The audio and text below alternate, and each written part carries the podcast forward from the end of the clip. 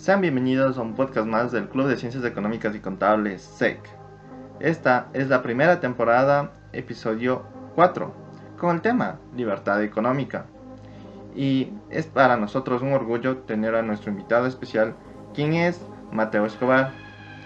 Mateo tiene el título de economista por la Universidad Técnica de Ambato y además de eso posee una maestría en finanzas por la misma universidad. Actualmente, Mateo se dedica en su tiempo libre a la divulgación y promoción de las ideas del liberalismo por los diversos medios y plataformas digitales.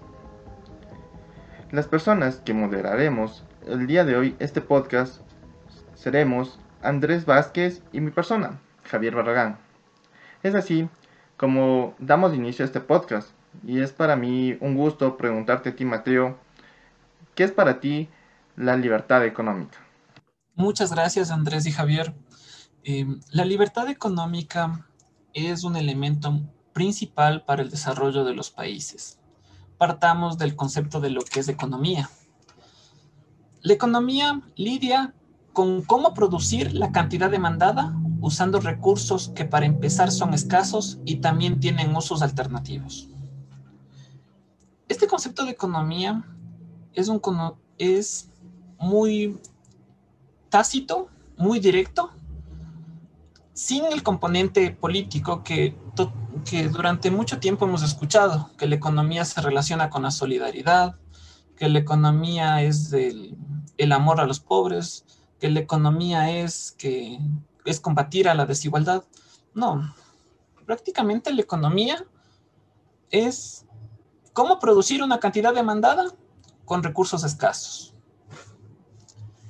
y, así, con el objetivo de generar eficiencia y productividad en el proceso. También la economía no tiene nada que ver con la cantidad de dinero, sino con el volumen de bienes y servicios a los que se les determina un país si es pobre o próspero. O sea, a mayor cantidad de bienes y servicios, el país será próspero. A mayor cantidad de dinero, posiblemente pueden terminar como Venezuela. Por otro lado, la economía trata de un estudio sistemático de lo que ocurre cuando se realizan cosas específicas de forma específica. Es decir, la economía la podemos considerar como una rama de la ciencia social que no necesariamente tiene que tener un, comportamiento de doctrina, es decir, entre un liberal y un marxista deberíamos hablar lo mismo en economía, pero no es así, o sea, muchas veces la gente eh, utiliza a la economía como medio para explicar su doctrina y no, y no debe ser así. Y bueno, también nos ayuda a reflexionar que la vida no nos pregunta qué es lo que queremos, sino que nos presenta opciones y la economía nos ayuda a conseguir lo máximo posible de esas dos opciones. Así que tenemos que ser conscientes de que vivimos en un mundo de recursos escasos, en donde bajo la inteligencia de, de los seres humanos como individuos libres, podemos tomar decisiones para generar prosperidad. Y ahora, la libertad. La libertad es ejercitar derechos humanos de cualquier manera que una persona decida, siempre que no interfiera con el ejercicio de los derechos de otros. Por lo tanto, al conjugar estos dos aspectos, tanto la libertad como la economía, se, se unen en un concepto de libertad económica. Y este concepto de libertad económica, según la fundación de Heritage Foundation, em, la lleva a cuatro categorías. A un Estado de Derecho, que tiene un componente legal en donde las leyes deben estar adecuadas a formar incentivos que mejoren la condición de vida de los individuos y que permitan que el mercado satisfaga necesidades. Por otro lado está el tamaño de gobierno. El tamaño de gobierno es sin duda un aspecto principal, porque un gobierno grande que acapara todo es de una economía no libre, mientras que un Estado pequeño, compacto, que permite que el mercado satisfaga necesidades, pues es, es más saludable. También hay un componente de eficiencia reguladora, porque debemos plantearnos importantes aspectos eh, de mm, líneas bases para que existan buenos negocios, eh, eh, buena contratación laboral y buena actividad monetaria. De nada nos sirve un país si no tenemos claro ni tenemos eh, estático procesos para poder regular esas actividades.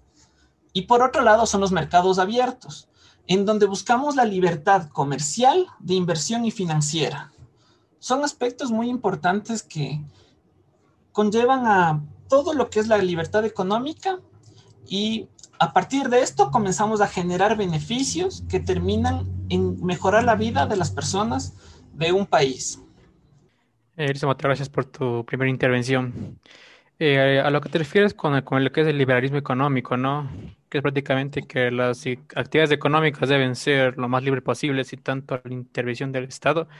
Eh, yo te planteo una pregunta en lo que pasa en el escenario eh, de, nuestro país, que es que aplicando una libertad económica a nivel de traer inversión extranjera en nuestro país, se puede llegar a obtener ese estímulo para lograr un crecimiento y desarrollo económico a costa de aumentar la competitividad entre los productos y servicios nacionales con los extranjeros? Pues sí. De hecho, la libertad económica permite que las empresas comiencen a pensar de una manera global. No, no piensen en realizar el mismo modelo de jean, el mismo modelo de zapato, el mismo modelo de, de servicio, sino que comienzan a ver qué es lo que sucede en otros países y qué productos de otros países llegan al país y a cuáles debemos modernizarnos. Actualmente, eh, los emprendedores tienen esa perspectiva global. Cuando nos dirigimos, por ejemplo, a Pelileo, podemos encontrar modelos de marcas como Nike, Reebok eh, y eh, marcas como Lee, que ya existen en, en, nuestra producción nacional. O sea, hemos copiado los modelos, nos hemos adaptado, hemos buscado materiales para poder hacerlos más elegantes y que la gente compre en nuestro país y hacerle competencia a, los bienes y servicios extranjeros.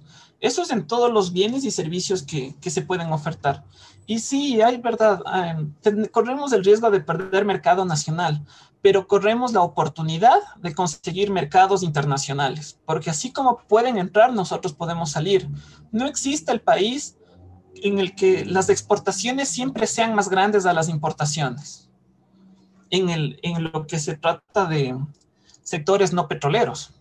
Siguiendo en ese mismo ámbito, quisiera saber eh, eh, para ti, ¿qué les dirías a aquellos emprendedores que dicen con el actual presidente que fue electo, eh, Guillermo Lazo, que dicen sí, que Guillermo Lazo va a firmar la Alianza del Pacífico, nos va a afectar, va a afectar a la industria tunguragüense. ¿Qué les dirías a aquellas personas que están diciendo eso? Bueno, les sugeriría que no tengan miedo.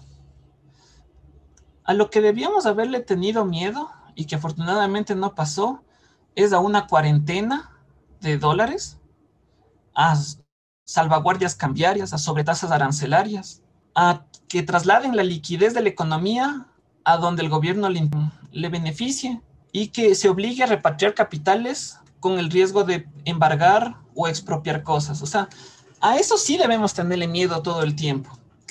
Actualmente el gobierno del candidato electo Guillermo Lazo, desde su misión, promueve una economía de libre mercado y abierta al mundo, fiscalmente responsable para lograr un crecimiento sostenible y generar empleo como la mejor forma de crear oportunidades para todos. Hay mucha gente que no tiene la oportunidad de poder eh, producir, no tiene los conocimientos para hacerlo, pero cuando importa materiales para poder venderlos, de cierta manera fomenta el comercio y más adelante le va a tocar crear una expansión horizontal en donde necesariamente va a producir, o sea, para poder producir a veces es, mejor primero vender, porque de esa manera podemos em, ampliar nuestra rentabilidad horizontalmente. Y sí es verdad, competir es duro, pero créanme, actualmente los países se están reactivando y van a priorizar internamente sus comercios. Así que en esta primera etapa de, de recuperación económica va a ocuparse mucho el producto y servicio nacional. Más adelante competiremos, tanto entrarán productos como saldrán los nuestros y será mejor para todos. Listo, Mateo. Eh, volviendo un poco más a lo que es la libertad económica, que es un pensamiento ¿no? Eh, establecido por la escuela austríaca, donde ellos mencionan sobre el ciclo económico, donde dicen que al cumplir el ciclo económico, todas las actividades individuales forman parte de un organismo de economías. Entonces, en el ámbito de nuestro país, por lo tanto, en Ecuador se podría decir que el producto y servicio nacional se sabotea diariamente entre ellos eh, al, por, por, no contar una calidad eh, internacional y competitiva? Sí, en verdad hay, en el país sí, sí existen empresas, emprendedores que han retrasado el proceso de innovación. Lo han hecho porque no, no, no les ha hecho falta más ingresos y en otros casos por vagancia de no mejorar su producto. Ellos posiblemente sí corran el riesgo de tener problemas al momento de competir. Sin embargo, existen otras empresas que durante todo este periodo de encierro que tuvimos de la economía y de mercados, se dedicó a generar recursos, se dedicó a investigar, a estudiar, a innovar y que va a lograr generar una competencia.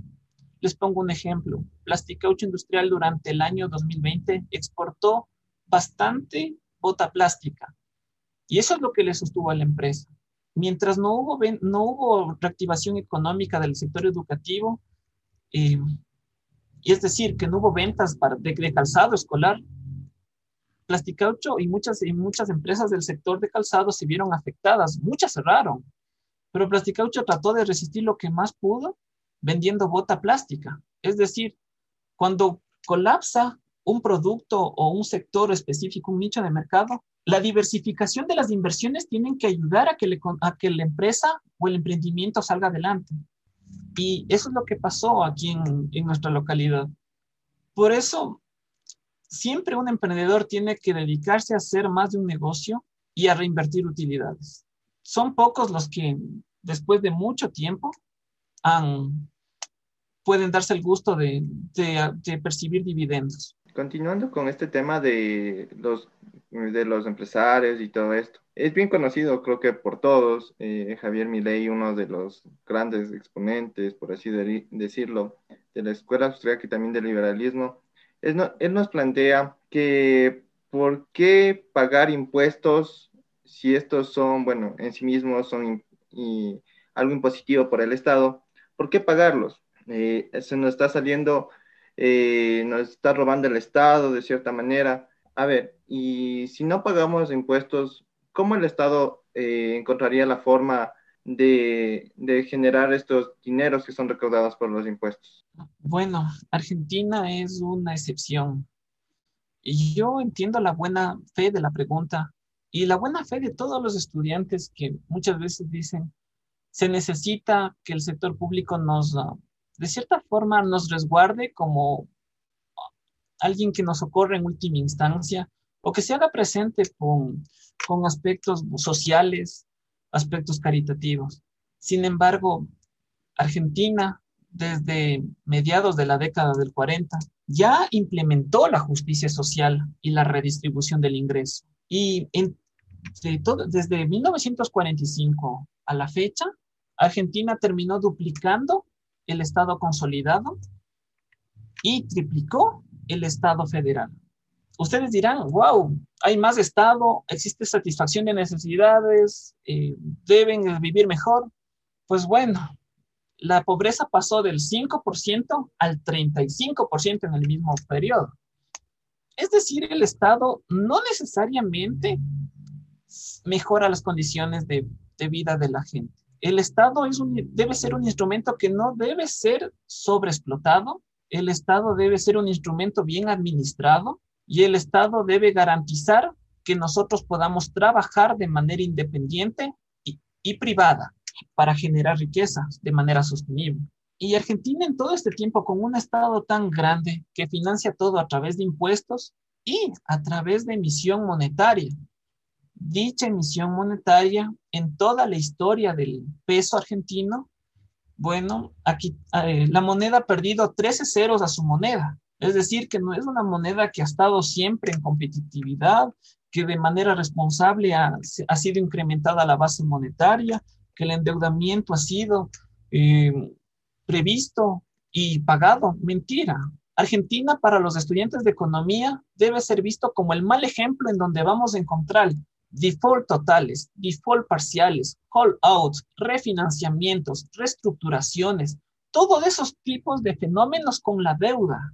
O sea, Argentina no es un angelito. Y para que lo vean, Argentina en 1970 tenía el mismo PBI que Japón, pero Japón se disparó mucho más lejos de ahí. Argentina desde 1980 hasta el 2016 creció solo 26%, cuatro veces menos que el promedio de la región, cinco veces menos que Perú y Colombia, que crecieron 125%, siete veces menos que Chile. O sea, Argentina es un problema y es un problema que ha generado el Estado haciendo, volviendo a la gente bastante irresponsable y haciendo que los pobres se, enfrenten al peor de los escenarios, ser pobre y ser inútil. Muy de acuerdo, Mateo, en tu comentario. Eh, yo creo que saber eh, eh, tu opinión sobre, sobre, ¿tú crees que el Estado tiene que intervenir en los mercados para parar esas autorregulaciones que entre los grandes grupos económicos o transnacionales, entre ellos mismos se autorregulan para bueno, en sentido como se conocen en, conceptos básicos de economía, esa mano invisible que se hace más notoria que los, mercados, los, grandes grupos económicos autorregulan siempre para su beneficio, que puede ser reduciendo salarios de los, trabajadores y siempre eh, bajo sus intereses personales. ¿Tú crees que el Estado debería intervenir para parar esas autorregulaciones que al fin y al cabo benefician siempre a los más ricos? Un Estado debe ser siempre responsable. Según la Escuela de Economía Austriaca, se opone totalmente a cualquier regulación del mercado por parte del Estado. Y esta postura es porque el gobierno no entiende de puntos medios. O lo quiere todo o lo quiere poquito. de cierta manera es preferible que el Estado aprenda a ser feliz con el IVA, porque el IVA significa un impuesto a cada venta. El impuesto a la renta es aquel que se le fija a las utilidades de las empresas. O sea, el Estado gana en la venta, gana en el, impuesto a la renta, también gana en la salida de divisas, gana en, impuestos de, al consumo especial, gana en todo lado y se administra mal porque termina en déficit.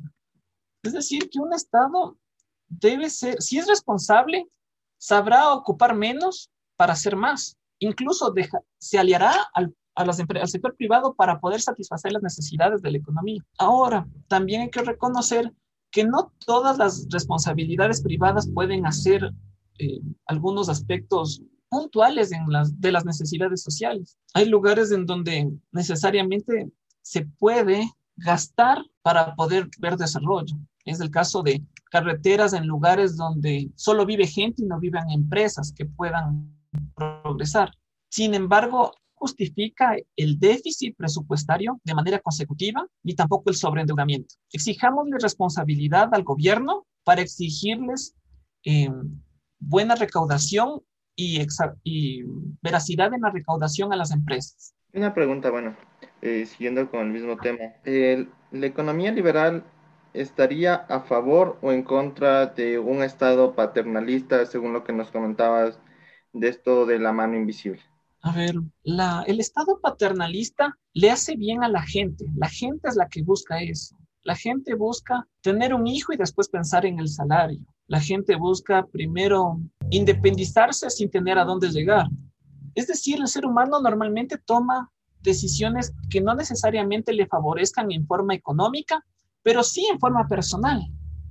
Muchos deciden estudiar cosas como cosas que no, no, no se podrían ejercer em, laboralmente en la localidad, sino que tendrían que salir fuera del país para poder hacerlo. O sea, realmente la gente busca un Estado paternalista cuando quiere que la sociedad asuma las pérdidas personales. Esto existe de una forma consciente y también existe la forma inconsciente, que esa es la que hay que entender. La forma inconsciente es aquella en donde una enfermedad, una crisis eh, natural deja víctimas, muertos, heridos.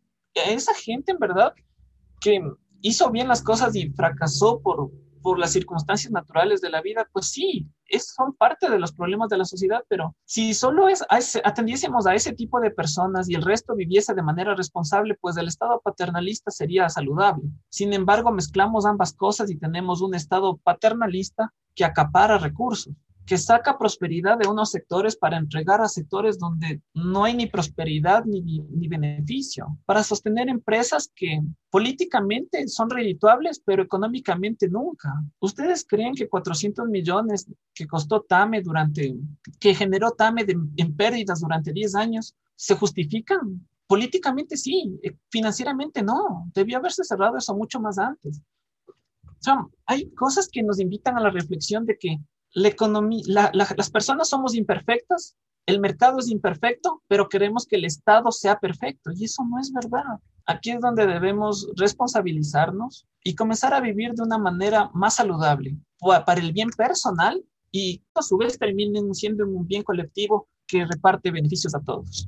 Yo quiero hacerte una pregunta sobre lo que ha estado estas últimas semanas, de que ya se podía eh, candidato electo, Guillermo Lazo Ocasiones, el próximo presidente, en donde hubo ese boom de noticias momentáneas que fue que porque él, como él, ganó las elecciones, el, esta variable macroeconómica que es riesgo país, bajó cierta cantidad de puntos, que fueron unos 300 o 400 puntos, y la gente comienza a especular de que si es bueno o es malo sin saber. Yo quiero saber eh, en qué, en qué eh, afecta al Ecuador que este riesgo país haya bajado en, en tanta cantidad y en, un breve concepto, ¿en qué consiste el riesgo país?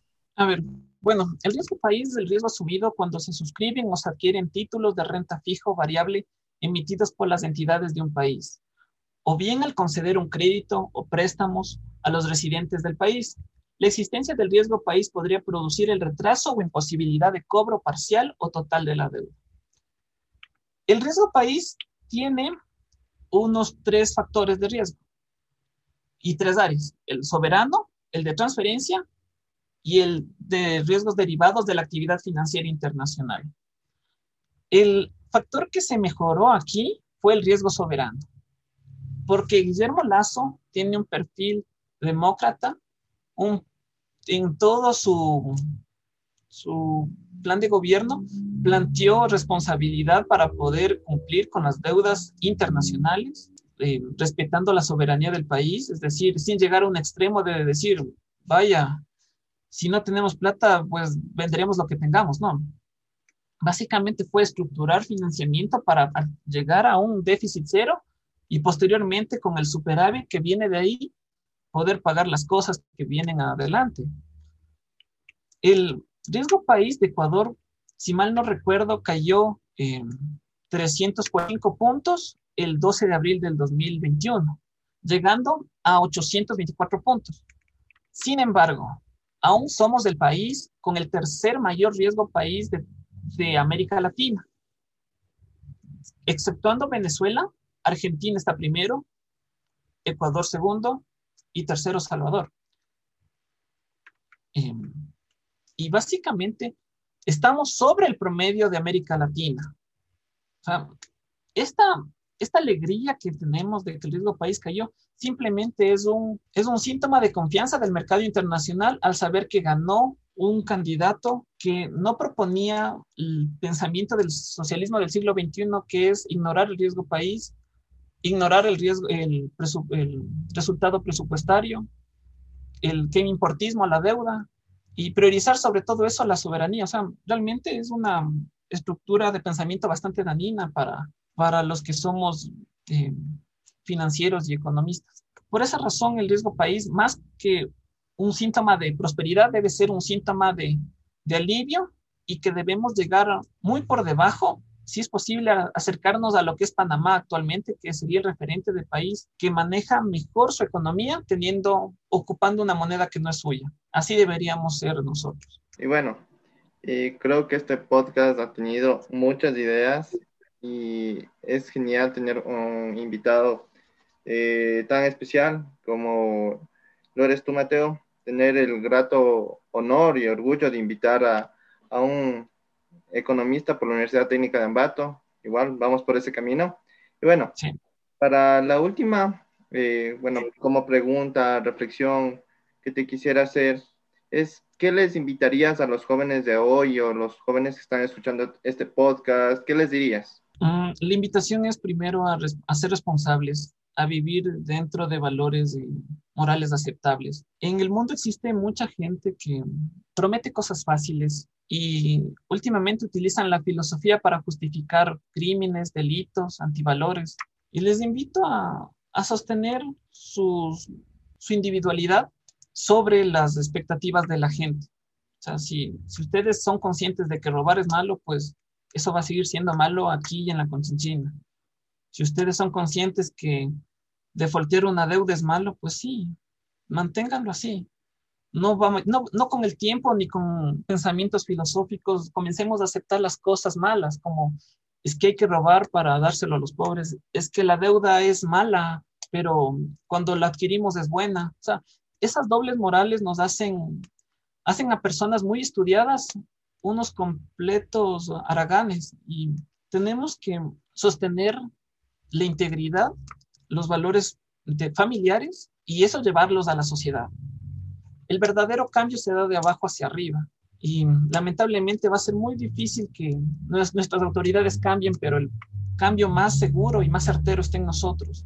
No le tengan miedo a la libertad, ténganle más miedo a ser mascotas, que eso es mucho más peligroso. Muchas gracias a ustedes, Javier y. Es grato ¿no? compartir estas opiniones entre eh, futuros colegas.